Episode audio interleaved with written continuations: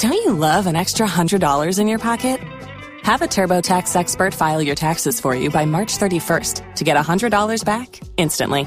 Because no matter what moves you made last year, TurboTax makes them count. That means getting $100 back and 100% accurate taxes only from Intuit TurboTax. Must file by 331. Credit only applicable to federal filing fees with TurboTax full service. Offer can be modified or terminated at any time. As humans, we're naturally driven by the search for better. But when it comes to hiring, the best way to search for a candidate isn't to search at all. Don't search, match with Indeed. When I was looking to hire someone, it was so slow and overwhelming. I wish I had used Indeed. If you need to hire, you need Indeed. Indeed is your matching and hiring platform with over 350 million global monthly visitors, according to Indeed data, and a matching engine that helps you find quality candidates fast. Ditch the busy work. Use Indeed for scheduling, screening, and messaging so you can connect with candidates faster. And Indeed doesn't just help you hire faster. 93% of employers agree Indeed delivers the highest quality matches compared to other job sites, according to a recent Indeed survey. And listeners of this show will get a $75 sponsored job credit to get your jobs more visibility at Indeed.com slash podcast. That's Indeed.com slash podcast. Terms and conditions apply.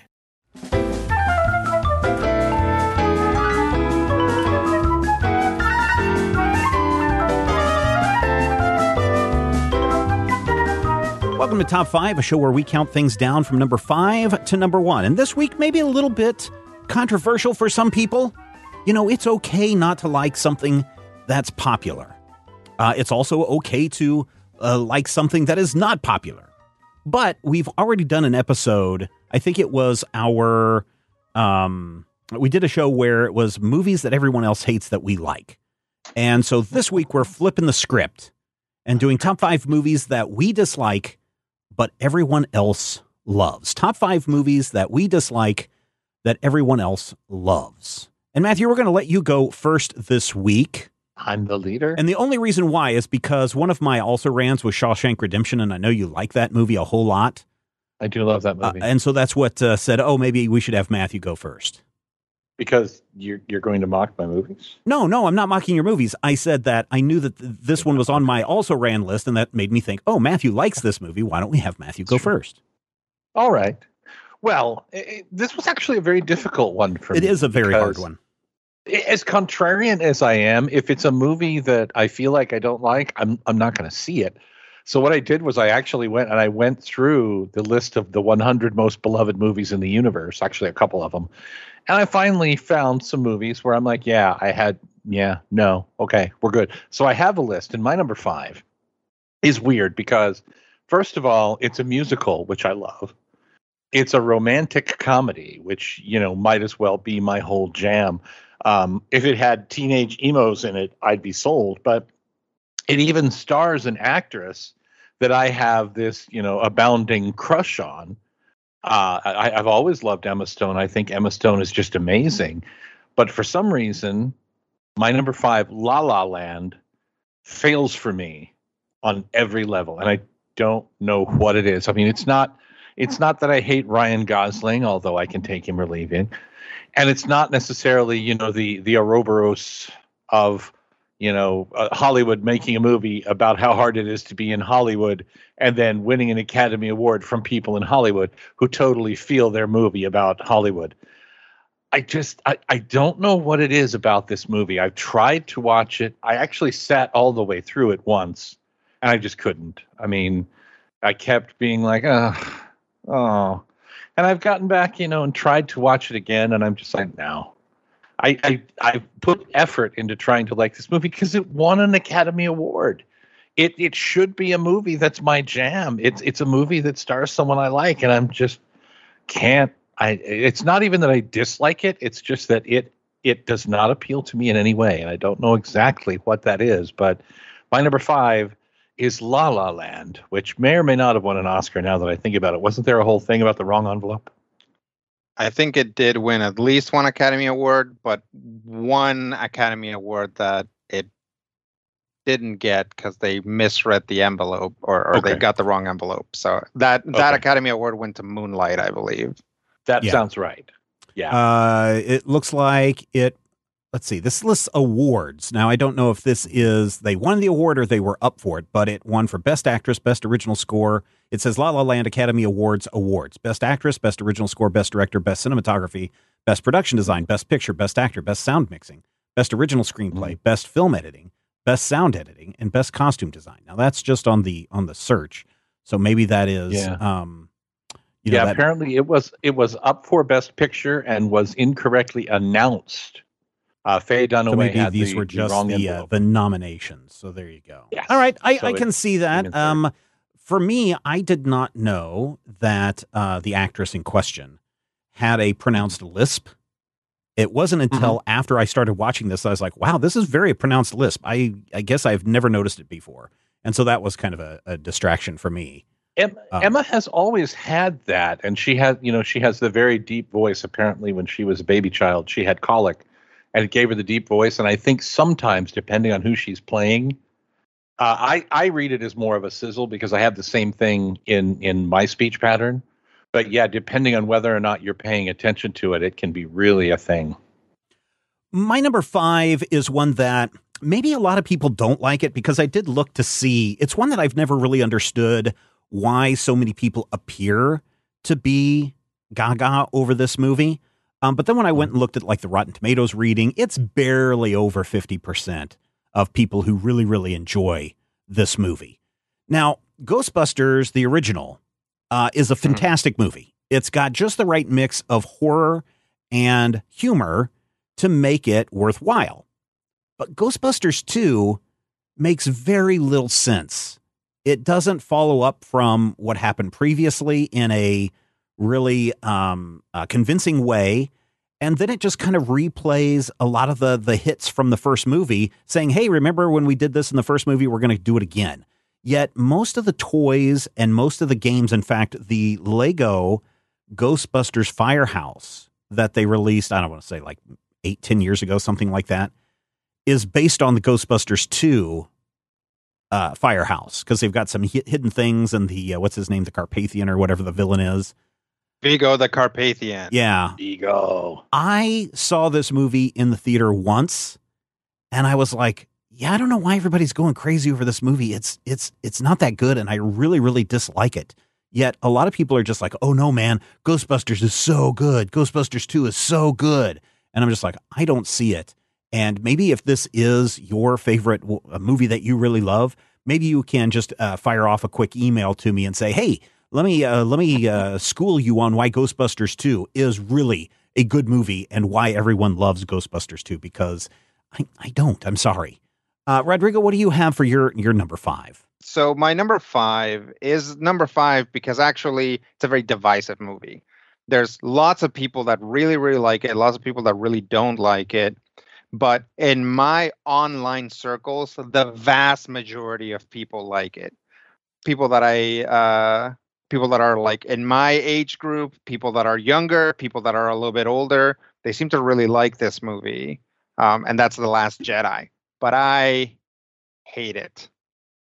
I I really really did not like the Last Jedi, and I think it comes from uh, this uh, kind of this thing where like uh, I I I I've been hurt by comic books. um, when when you get a new creative team in a comic and they spend the majority of the comic undoing what the previous uh, creative team did, that's literally the Last Jedi. They spend two hours where by the end of it, there's a brand new status quo. So we just spend the entire the entirety of the Last Jedi undoing what the Force Awakens did, right?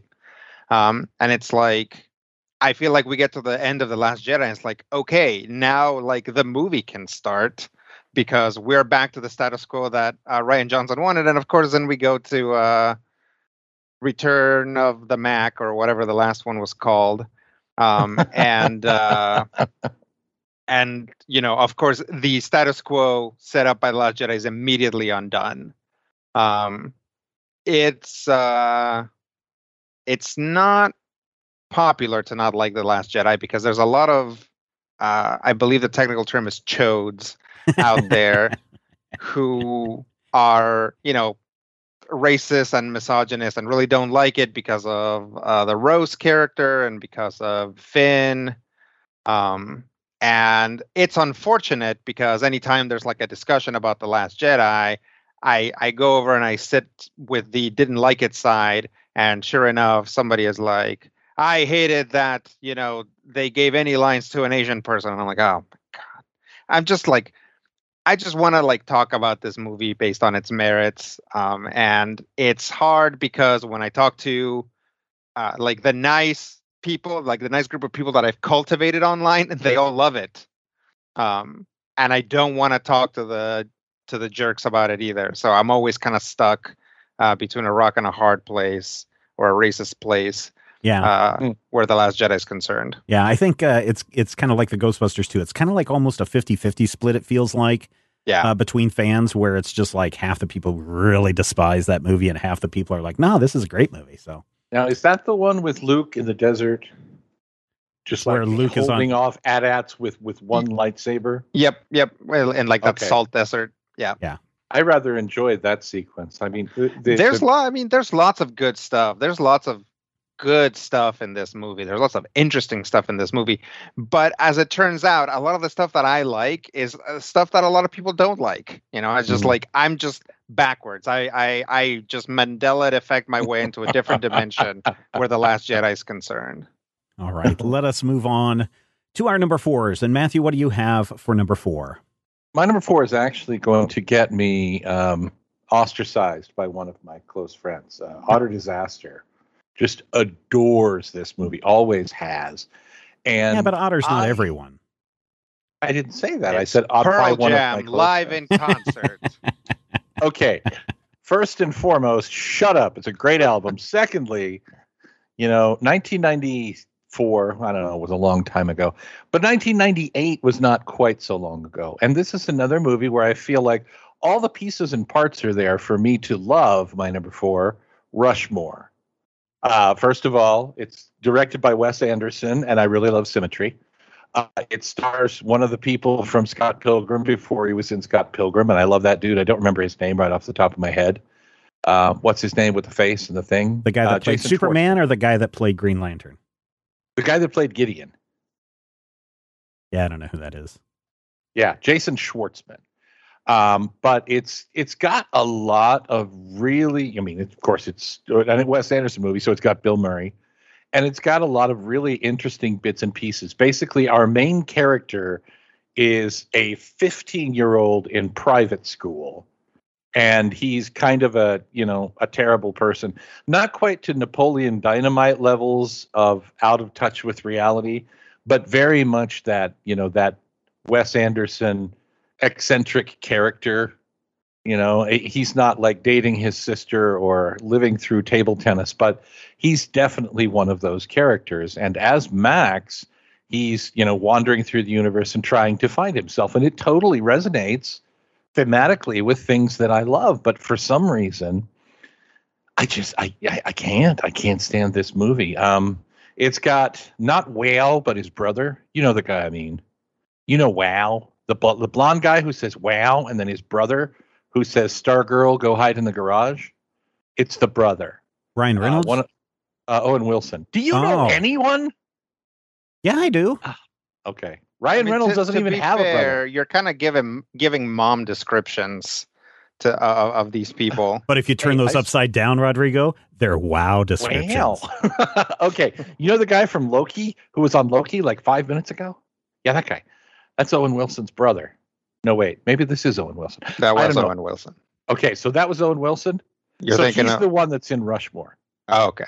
Luke okay. Wilson's the one that's in Royal Tenenbaums. Right, and also the one that's in Stargirl. Right. Okay, so now I'm with you. No, nobody else on the panel will watches Stargirl. There's like two people out there. I'm sure NATO is like, I know exactly what you're talking about, Matthew, and that's why NATO is always going to be awesome. But Rushmore, just I I don't know, and Bruce loves it. I mean, Otter has like this this pyramid of movies, and at the top is Rushmore, and then um, Buckaroo Banzai across the eighth dimension, which I adore with him equally, and then you know like Casshern Robot Hunter or something. But I just I've I've never been able to get into this movie, and it's not even a he watched it so much that I hated it thing. It's just I don't know. You know, and Wes Anderson films are usually my jam. I watched Isle of Dogs with the widget, and we were both just fascinated. We watched it like three or four times, just analyzing it and breaking it down and having them point at the screen and go, Oh my God, he centered everything again. And I'm like, Yeah, Steven pointed that out and ruined all Wes Anderson movies for me. so my number four, Rushmore. I don't know. I don't know what it is, but it just it does not click for me. My my number four is going to be a fairly short one that a lot of people are gonna gonna get mad at. Um, it, it's uh, me saying I dislike a, a Pixar film. Uh oh. And that Pixar film is Ratatouille. Um, I don't care what your theme is that you're trying to get at. I I don't care if your whole point was to make food look delicious in animated form. There's a rat in the kitchen. And I'm sorry, but if you got a rat or rats in the kitchen, I'm not going to eat at your place. I'm probably going to burn down your place. And so, Ratatouille, while people love it, I look at it and say, there's a rat in the kitchen. You must get that taken care of now. So there you go. My number four, Ratatouille. Maybe it is your favorite. Maybe you want to explain to me the nuances of what it means to be a struggling artist and people not appreciating your craft or your talent. But you're a rat in a kitchen where people eat. So please, if you want to send me an email, send me an email. If it's your favorite movie, I apologize. I just don't care for it. I'm glad you enjoy it. Rodrigo, what is your number four? Uh, Ratatouille almost made my list, I but I realize I don't feel strongly enough about it. It's like generally just kind of like, eh. I really Rat like Mecca. Ratatouille. Yeah, a lot of people do. That's why it's that's why this is the top five movies that you dislike, but everyone else loves. All right. So, uh, what are we on? Four. We are on four. Four. Uh, my number four is a movie that I, I feel that there are plenty of people that don't like, but in my generational cohort, this is a movie that came out at just the right time, and everybody watched it, and everybody was talking about it, and everybody loved it, and that's American Pie. Um, even as a teenager watching American Pie, I was like, this movie's gross. and that's before anything. Well, I guess like the very first thing that happens is gross. But yeah, I was just like, I don't like any of these characters. I don't like the characters that I'm supposed to like. Mhm. Um, you know, it's like I've I'm in high school as well, and these guys just seem to be making things harder for themselves than they need to be. Um, And you went to band camp like and that. none of that stuff happened. I mean, I'm I'm I'm sure it did for someone, but you know, uh, and, like also, I'm like nobody looks like that in high school, but Right. That's true. That's probably okay because you don't want a bunch of teenagers in your sex farce. Um, so you know, um, yeah, I mean, American Pie is kind of a cultural touchstone, and fortunately, I feel that that has its its influence has sort of been watered down since then because there for a long time everybody was trying to make the next American Pie like the like the Porky style uh sex comedy thing kind of got a shot in the arm with American Pie and then it it unnaturally shambled forward until like 2010 so um I do not like this movie, and of course, um, as punishment for some past life or uh, some other sin, uh, I do sometimes have to watch it at work because one of my clients does like it. So every once in a while, I have to sit down and watch American Pie and shut up. So what are you gonna do? Yep, exactly. Uh, which brings us to our number three, our kind of midpoint of our list. Matthew, what do you have for your number three? My number three was the most difficult slot to fill because I have two movies that I knew had to be on the list because I just hate them, hate them, hate them until they box them up and crate them. And then I had two where I was like, yeah, these are definitely movies. They just aren't for me. But then it was in between, and I was like going down the list of 100 films. And for a while, it matched the list of films that I'm almost certain you were using to choose Zach on films. I can guarantee you it is not. I bet it is. But here's I guarantee you it is not, Matthew. Okay. It was very similar. It had many of the same films, I'm, I'm sure, but it does. nonetheless. Okay, you good? Am I good? You good? Okay. As I went through the list and we got into that run of movies that we watched on Zach on Film, I remembered there were two movies from Zach on Film that I hated. One was all about me and has nothing to do with anybody else, and the other was my number three, The Social Network. I hate this movie. I love Aaron Sorkin. I love David Fincher. I even enjoy uh, Jesse Eisenberg in things. I've seen Zombieland 2 multiple times. And I like that thing that, that Jesse Eisenberg does where he gets really nervous and he talks really fast and he kind of stammers and everything's kind of like that. I enjoy that. The Social Network is a movie that I hate. And I don't know if it's because of the subject matter and the quasi reality of the people in that subject matter. I don't know if it's the fact that the movie is designed to make us feel bad for these people who I don't feel like earn feeling bad. You know, we get to the end of the movie and I feel like I'm being told you should feel really bad for this character.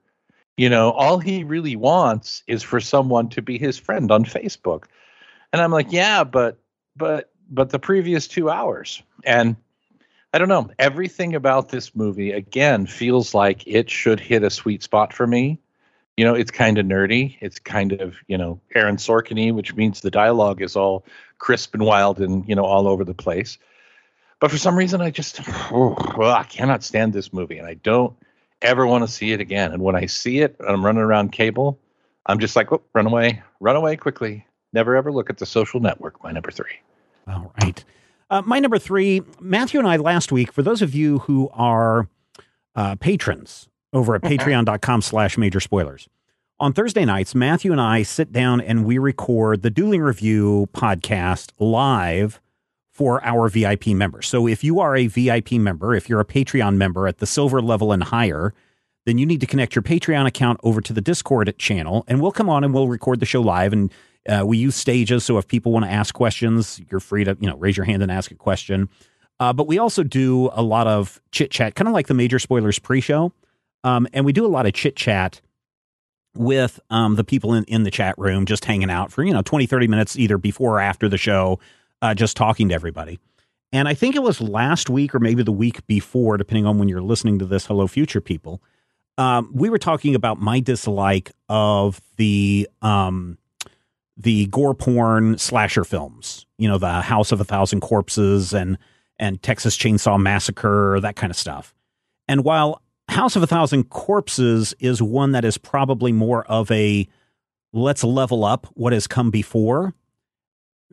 And I'm sure there are, are you know slasher films uh, that have uh, come before my number three, but my number three kind of ends up becoming the beginning of the slasher film um, I don't want to say genre, but maybe genre, and that's Psycho, Alfred Hitchcock's Psycho. And I, I, I don't like it because of the slasher nature of of the film. But then the more I look into criticisms over the last couple of years, it becomes clear that the other problem that I have with Psycho, and then that gets um, moved forward into things like Silence of the Lambs and other films, is the portrayal of the villain as a as a trans character, as a transvestite in the case of of um, in Psycho, where you know he dresses up as his mother and he commits these crimes, and even at the end of the movie, uh, you know they try to lock him away because he's a transvestite, and then the uh, psychiatrist or whoever that's there is like, well, it's not just that; it's all because of these other things as well, and the only answer for someone who doesn't conform to these binary terms that are so prevalent of the 60s is to lock that person away. And then when we, you know, jump forward into um, uh, Silence of the Lambs, we have a person who is killing women and literally wearing their skin as clothing, uh, as well as a bunch of other things. And that has, over the, I would probably say maybe the last decade or so, really come to bother me that uh, trans people are portrayed as the villains a lot in in movies whether it's for a laugh or whether it's for a commentary or whether it's just to, you know, lock that weird, you know, in quotes, weird person away, that's kind of bothersome to me. And so every time I, I've sat down to watch Psycho, it's not only the the slasher nature of the film that puts me off, but it's also this is this the point and I'm sure it's not the point. But is this where we look at the psychotic person and also equate them to uh, being trans and saying that then putting that mind uh, that idea into people's minds that trans people are are bad and bad for society. And I just don't like that. So that's the reason why Psycho is at, at, my number three. It may be your favorite movie. If it is your favorite movie and you want to tell me why I'm mistaken, please send me an email. If it's your favorite one, great. I'm glad you like it. I just don't care for it. So that's my number three. Um, Rodrigo, what do you have for your number three? My number three, I also dislike for uh, kind of social um, stigma type reasons. Um, I've I've watched this movie a lot, um, partially because of my job and just because it's very popular and people are always watching it or putting it on or talking about it. Um, if you want to talk about a movie that has had a lasting effect, um, you can always talk about Forrest Gump. Mm, and mm-hmm. the issue that I have with Forrest Gump is that it really kind of uh, a it has this like very rose colored glasses look at uh, the decades that it covers. Um, and the other thing is that it really distances or outright erases a lot of the uh, minorities involved in during that time. Mm-hmm. um, that you can go with like the very simple and you know maybe not all that relevant thing like it was Forrest Gump that taught Elvis Presley to do his little dance, as opposed to Elvis Presley stole this dance from, you know, black performers, right? So it's like right there, it kind of like creates this soft focus patch for uh, something that was actually, you know, a racist thing that happened. Um, the uh, when he is, uh, I forget what the show is, but when he's there with John Lennon, they literally put uh, Tom Hanks over Yoko Ono. Like they literally mm-hmm. put him on top of an Asian person, um, and and erased her. Uh, and then eh, I, am always like super uncomfortable uh, in the scene where he goes to the Black Panther party. Um, it's like it's like here's the Black Panther party in its original incarnation, and it's just a backdrop for his thing with Jenny um, there's a guy who like comes over and just starts yelling at him, even though he's clearly not pa- paying attention. And it's like, is I'm like, is this how, like, is this how people see the the struggle? Like, is this like just like a, a, random black dude in a beret yelling at you while you're trying to like get something else accomplished? Is that what is that what this is supposed to tell me? It's rough um, you know, there's lots of little things in Forrest Gump where um, it uh, trivializes or just kind of uh, sweetens up uh, dark moments in American history, right?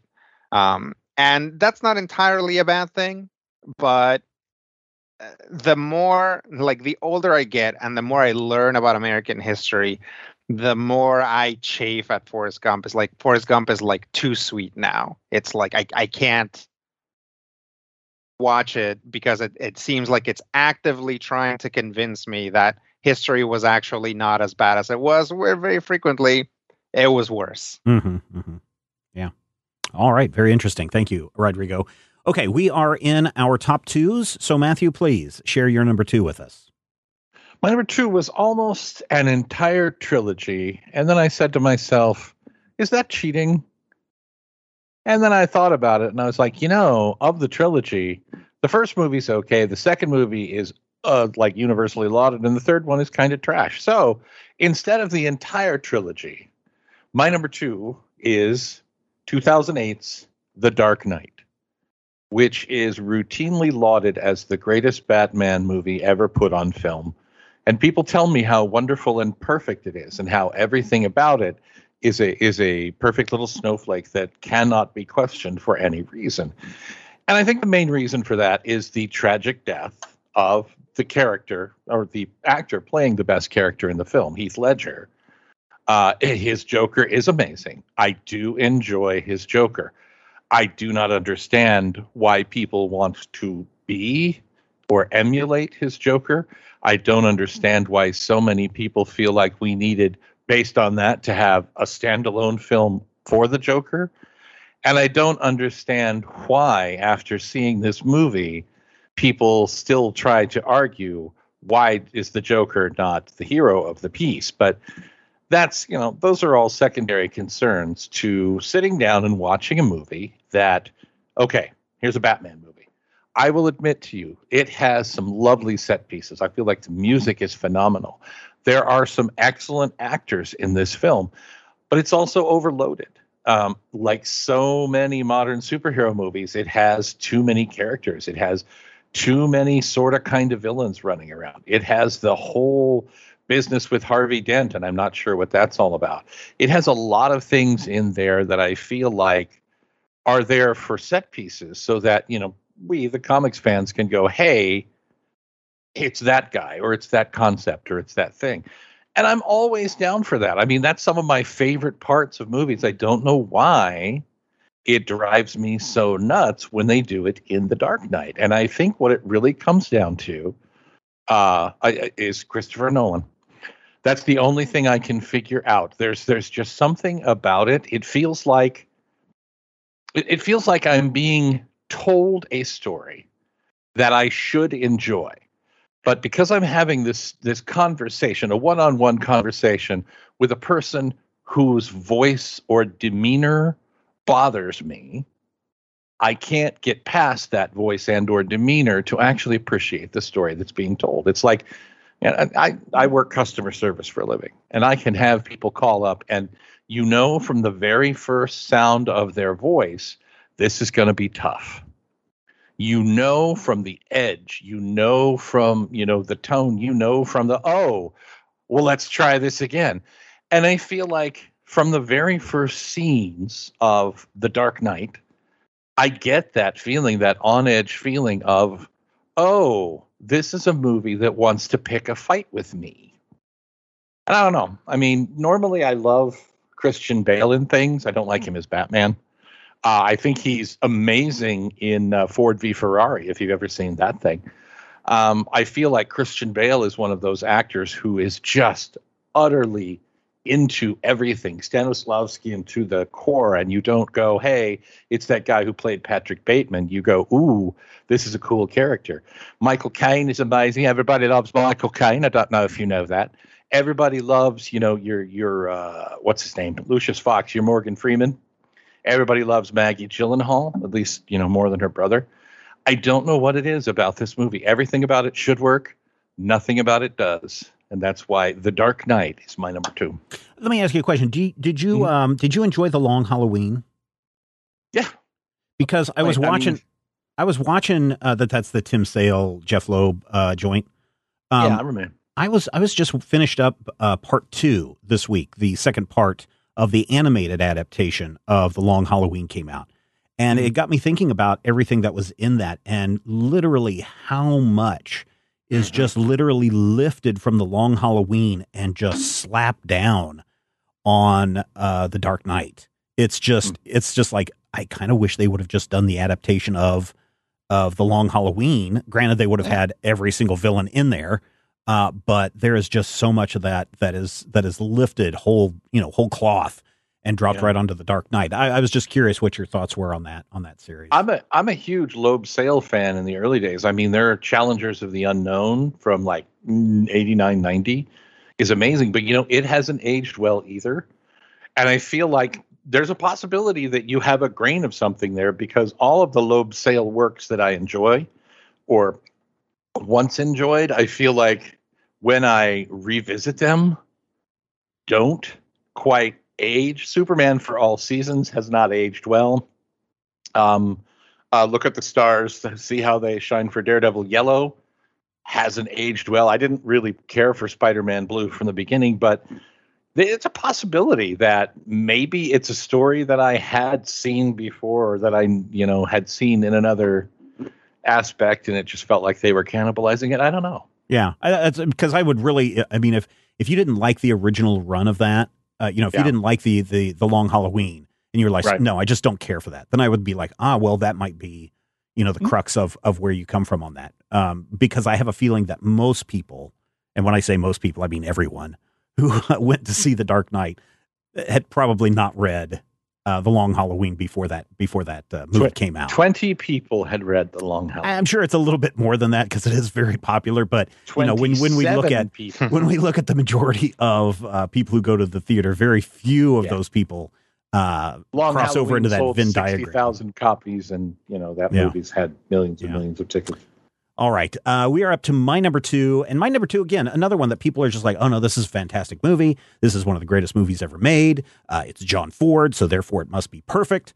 And from the very first time I sat down to watch The Searchers, I was Oh, like, what is this racist POS movie? And I'm saying racist POS movie because uh, this was when, this was back in the 80s or maybe early 90s when I was in college and we were forced to watch this. And I was like, is this how they per- portray Native Americans? And then you you kind of follow along and it's like well it's got john wayne in it so it's got to be good right? Well john wayne is a confederate uh, general lieutenant something. He was in the he was in the confederate army and he's a loser. And so then he has to go and live with his uh, brother and his and his wife. And his motto is basically any good indian is a dead indian. You know i'm paraphrasing that that quote from i forget who actually said it. But that's that's basically john wayne's character. And even though i think ford is trying to say thing and trying to portray the Native Americans as in a not racist way, he still does unintentionally, Right. including using white actors, um, Mhm. uh, you know, painted up to look like Native Americans. And then this whole thing where it's like, I'll kill anybody who has even a drop of Indian blood. I'm, I'm using Indian in the way that Wayne would refer to it in the movies. Uh, Right. You know, I, I will kill anybody that has a drop of Indian blood in them. And then, of course, he has to come to this conclusion: Do I kill my my niece who has gone, you know, uh, gone in and started living with the Native American tribe, or do I not? And you know, that's his big dilemma. Do I oversee my racism because this is somebody that that I love and I know deep down is also is also white like me? And it's just like, what the heck is this message that you are trying to portray in this movie? It is just horrible from top to bottom, and yet people are just like, oh no, this really shows the conflict of man. No, it doesn't. It shows a racist who's being racist the entire time. Uh, this really shows how the Comanches are not trying, they're only giving what they get. It's like, no, look at who's playing the Comanches and look at how he dresses them in the movies. There's one that is really uh, telling. There's a one shot that made me kind of just laugh in disgust when we watched this in class. Is these uh, Native Americans are wearing the the bowler hats, which was kind of a a way to um, mock Native Americans, um, you know, in comic strips and stuff in the in the 50s, 60s, and even into the early 70s, and to just see them, you know, kind of portrayed that way with their with their blankets wrapped around them is just like, no, this is this is racist. This is this is awful. And I've known this for 35 years, and every time someone says, "Oh, Searcher's such a good movie," I, go, I can see where, from the cinematography standpoint, that you're looking at what John Ford is doing, but from the actual story itself how can you like this story? How can you identify with John Wayne? How can you identify with his struggle of, and it's like, oh, it's a story about revenge. No, it's a story about a racist who's still a racist at the very end of the movie. So, and I feel like during the Zach on film discussion of it, I feel like it was either you or Rodrigo who brought up a point after watching The Searchers that still sticks with me. It feels like the movie is trying to justify Yeah. the ill Mhm. treatment of the Native Americans. It's trying to say, look, we killed them because they're evil. yeah, we killed them because, you know, in specifically John uh, Wayne's character is out Yeah. to kill them because he killed his brother. Right. And basically it, it was saying the Indians were not welcoming to to, you know, other people. And so that justifies genocidal attacks. Yeah. And I'm like, does it? I mean, that's what the movie is trying to portray, That's but you know, the movie, yeah. it's it's it's rated as one of the greatest films of all time. So there you go. Okay, Rodrigo, what, is what, that, do you 56, 57? Uh, this would be uh 56 is when that movie came out. All right, Rodrigo, what do you have for your number two? Uh, my number two is is the sort of movie that I will constantly, grudgingly admit it's a good movie. The sound design is great, the acting is great, the directing is great. It is just so slow and long and boring. And everybody and everybody loves this movie. I think people in the panel probably love this movie, 2001: A Space Odyssey. Mhm. I just like anytime I've had to watch it, and probably the last time I had to watch it was for Zach on film. A lot of a lot of Zach on film feelings coming out this uh, this episode. That's probably the Um, last time I watched it too. So Yeah, so as as long as nobody brings up Tree Tree of Life, I think I'll be okay. Ah, yeah, man, that no, movie still no. makes me angry. Yeah. Um. So That was all Zach. that's I mean that's it. That's the thesis, right? It's like 2001: A Space Odyssey has all of this like really great stuff, really great special effects that hold up to this day in a lot of uh, in a lot of ways. Um, great practical special effects, right? That you can look at it Mhm. and say, how do they accomplish this, right? It's an accomplishment in so many ways. Cinematic masterpiece, blah blah blah. So long and boring, just so long and so slow, you know. And it doesn't have on top of that you know i don't feel like a movie has to have a like neatly tied in a bow ho- hollywood ending to be um uh to be a, an enjoyable experience but it helps. Like it doesn't it doesn't help that the movie ends in a gigantic baby shaped question mark right? So it's like yeah, it's like I just sit there after watching 2001: A Space Odyssey, and it's like there were parts of that I enjoyed, but they were in the middle of just two, almost three hours of getting to the parts that I kind of enjoyed, or getting to the parts where I'm like, oh, that sound that that sound effect is really good. Yeah, this you is know, a movie so you so could really edit down into a tight, like seventy-five minutes, and I th- and Mhm. still have all the same information and have all the same, you know, big Right. stunning imagery. Um, But you'd be giving you'd be giving up some of the stuff. I And I- watched it with Widget just last month, and they said something that I think is very wise. Um, and of course, you know, this is a 17 year old who's grown up with the internet and streaming.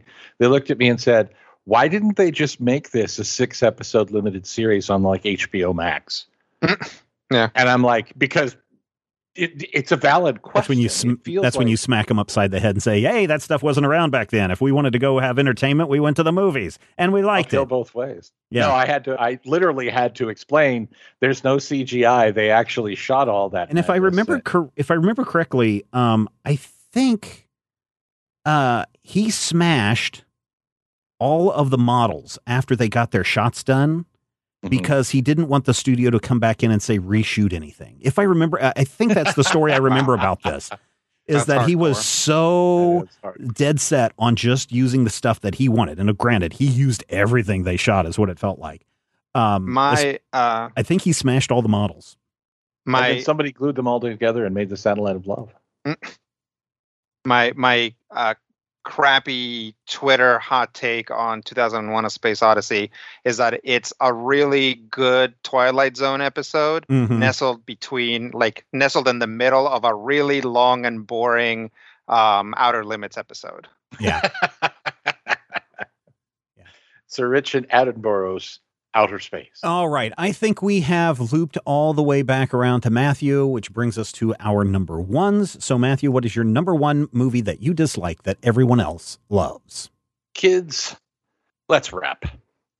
I am a. I, I refer to myself as a comics nerd, uh, and I do that mostly because I don't like to refer to myself as a comics fan because people who say that sometimes are terrible, and I don't want to be lumped in with them. But I love the comics and the comic books, and you ever have the comic books, and you're like, "Hey, this is a comic book that we have," and people are like, "Hey, you know what would be great is if we made this into a movie," and I'm like, uh, "Would it though?" because I mean, a movie is different than a comic book, and you know, you you get these things where you take a movie to, you know, and take a comic book, you turn it into a movie, and you either lose things or you gain stuff you don't need, and the barnacles just come out of control. So somebody said, you know what we need? We need the most faithful adaptation of a comic book ever made. We need green screens everywhere. We need backgrounds that look like they were drawn by the artist. We need characters who are wearing tons of makeup so that they have the freaky heads that Frank Miller and only Frank Miller draws. You need Sin City. Now, here's the thing. I'm not necessarily a fan of Sin City as a concept, but I, I agree that the first few Sin City stories are impressive. They are impressive just in terms of sheer craftsmanship to the point where you can almost look past some of the horrible things that they're almost look past some of the horrible things that they're saying, implying, or inferring. But you also do get to a point where you're like, okay, had enough of that. And for me, that came about halfway through the stories that comprise the movie, the movie film, colon for theaters, Sin City. And when I watched Sin City, and I've seen, you know, a couple of times, the the first thing that really jumped out at me was they just wanted to make this a comic. And I'm like, why not animate it? Why not literally animate it instead of torturing Mickey Rourke for five hours every day to put him in the head? You know, why do you do this? And then, you know, it came to the scene in the strip club where Jessica Alba's jumping around, and I'm like, that's why. So, you know, on top of being uncomfortable and horrific and dystopian and racist, it's openly sexist and misogynist. And then we get to the end, and it just seems to revel, just deeply revel in, hey, here's this terrible killer, yeah, tee hee, lol. And man, ah, it is brutal. The original story is brutal, and it ends badly. But this movie so faithfully recreates every single soul crushing moment of those first three or four Sin City graphic novels that I I literally came out of this and I, I barely had enough time to sit in the shower rocking and crying for 11 hours before I had to go to work the next day. So if you love Sin City, great. I'm not judging you. You do what you do. Everybody loves their thing. I like Condorman. But when as Peter Griffin once said, it insists upon itself, Lois. It insists upon itself. And boy, whatever it is that Sin City is insist upon is just the antithesis of whatever it is that I like in the universe. And, you know, now I need a hug. All right. Well, uh, my number one, I think uh, we did uh, mystery movies, I think, the last time. And I love a good. Mystery Men? No, it's not Mystery Men. Um, although I I don't know if everybody likes that movie. I think it's kind of so so and may even I think not be that a, good. Uh, Mystery Men is very much a cult movie. Yeah, a lot, yeah. lot like people, the people that like it really like it, but not everybody likes it. Yeah, and the people that don't like it probably barely even heard of it. Yeah. So when it comes to mystery movies and when it comes to adaptations of Raymond Chandler's work, the one that consistently rises to the top and I think has a near perfect Rotten Tomatoes rating is one that I despise. I just can't stand it. And that is the Robert Altman The Long Goodbye uh, starring Elliott Gould as as Philip Marlowe. I don't know what it is. I don't know if it is because uh, Altman never read any of Chandler's books, but only read an es- a, a book of essays that he wrote, and then told everybody, "This is you know this is what I want you to think about as you're portraying these characters." Um, I don't know if it's because uh, Elliott Gould kind of mumbles through his lines throughout this entire piece. Uh, I don't know if it's because they moved this from a 1950s setting into a 1973 setting.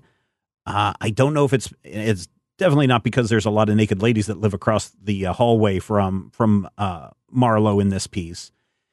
It it's got a lot of abuse. Uh, you know, this this man um, Terry, I forget what his name is. Terry uh, Lennox kills his wife by beating her, and then uh, Marlowe drives him to Tijuana. He suspects that something happened. He thinks they just had a fight. Doesn't suspect that that uh, he killed her. But then when he finds out, he's you know in all sorts of trouble. It may be because there's, you know, some blackface that goes on with Elliott Gould in the, in this piece. It just it is something that just doesn't make a lot of sense from a noir detective tale, not even a neo noir tale. Uh, I think a lot of people are like, "Oh, this is a perfect example of Raymond Chandler's Philip Marlowe on film," and I'm like, "No, I think there's a lot better examples of this that are out there." And I have tried to, and I've watched this multiple times so I can try to see because every time someone brings it up, and there's some people that I very much respect on on Twitter and in in film uh, circles who are just like, oh, when it comes to detective movies, this is the best movie ever. And I'm like, why? And then they you know, they explain their reasoning why. And then I'm like, okay, I'm going to sit down and watch it with these things that you've talked about in mind. And it's like, well, I can see why you like it, but I still hate this movie with a passion. This movie is just gunk to me. And it's it's not even a good I mean, the James Garner uh, Marlowe uh, movie is much better than this. But you know, uh, to each their own. And maybe you're someone out there who loves loves the long goodbye with Elliott Gould, and you want to you want to fire me off an email to say, Stephen, here's why you're wrong about this. Here's why this is the greatest detective movie ever made. This is why they only use the exact same song throughout the entire piece. Uh, yes, I realize it's composed by John Williams, but and I realize that there's a commentary about uh, you know, popularity of music being transcribed into all these different formats and how you can just tweak the song and make it fit any uh, type of uh, narrative you want when the scene calls for it. That's fine. If you want to write me those emails, go for it. But you will never convince me that The Long Goodbye is a movie that I will like. And I, and I just, I know that a lot of people like it. I just don't. And I probably, at this point, will not see The Long Goodbye again. So, The Long Goodbye, it is the movie that uh, made me think of this list because again, people were just going off about how how great a movie it was, and I said, no, I, I don't I don't agree. Let's do a top five about it. So, Rodrigo, you're going to close out the show this week with your number one movie that you dislike but everyone else loves. All right, gonna close it out with a huge bummer. Um, okay, so my number one movie that everybody loves and I don't at all um, is my number one because I have actually yet to encounter somebody who doesn't like this movie.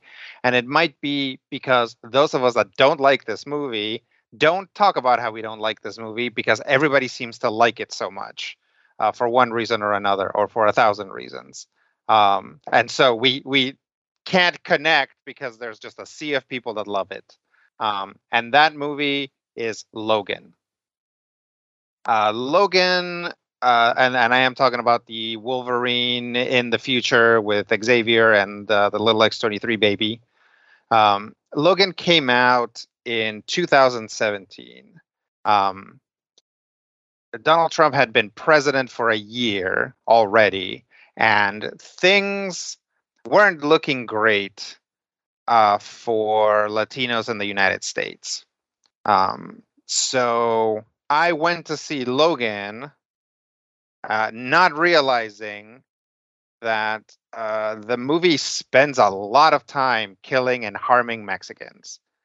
Uh, Logan starts out uh, south of the border, trying to stay, keep a low profile, and of course, there's like all kinds of uh, rough guys trying to get the jump on him and stuff. They're all Mexicans, and they get beaten up or skewered or whatever.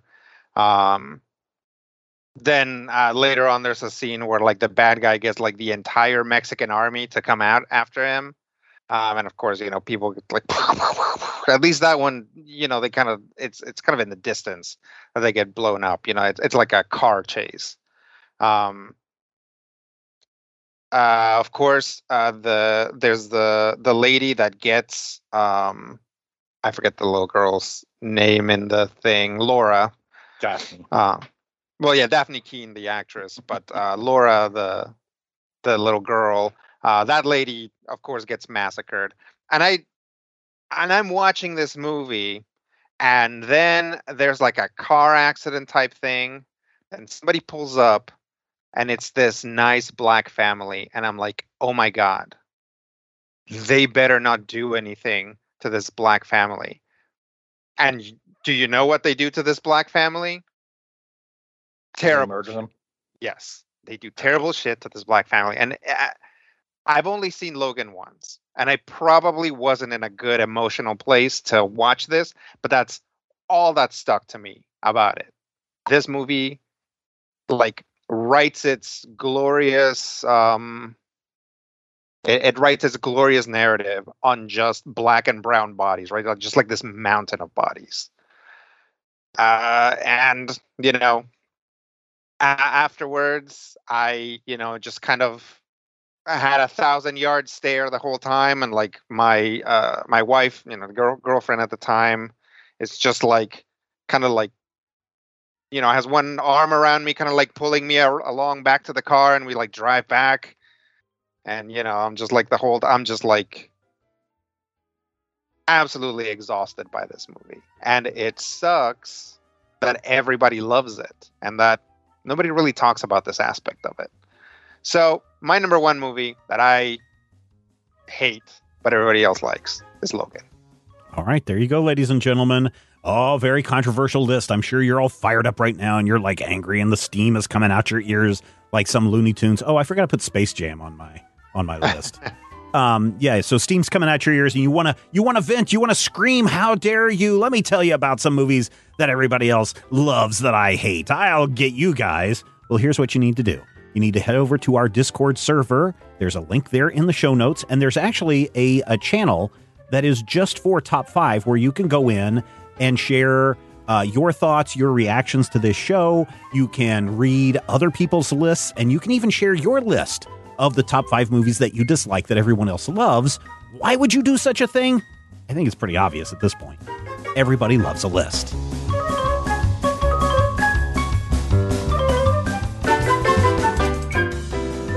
This podcast is copyright 2021 by Major Spoilers Entertainment, LLC.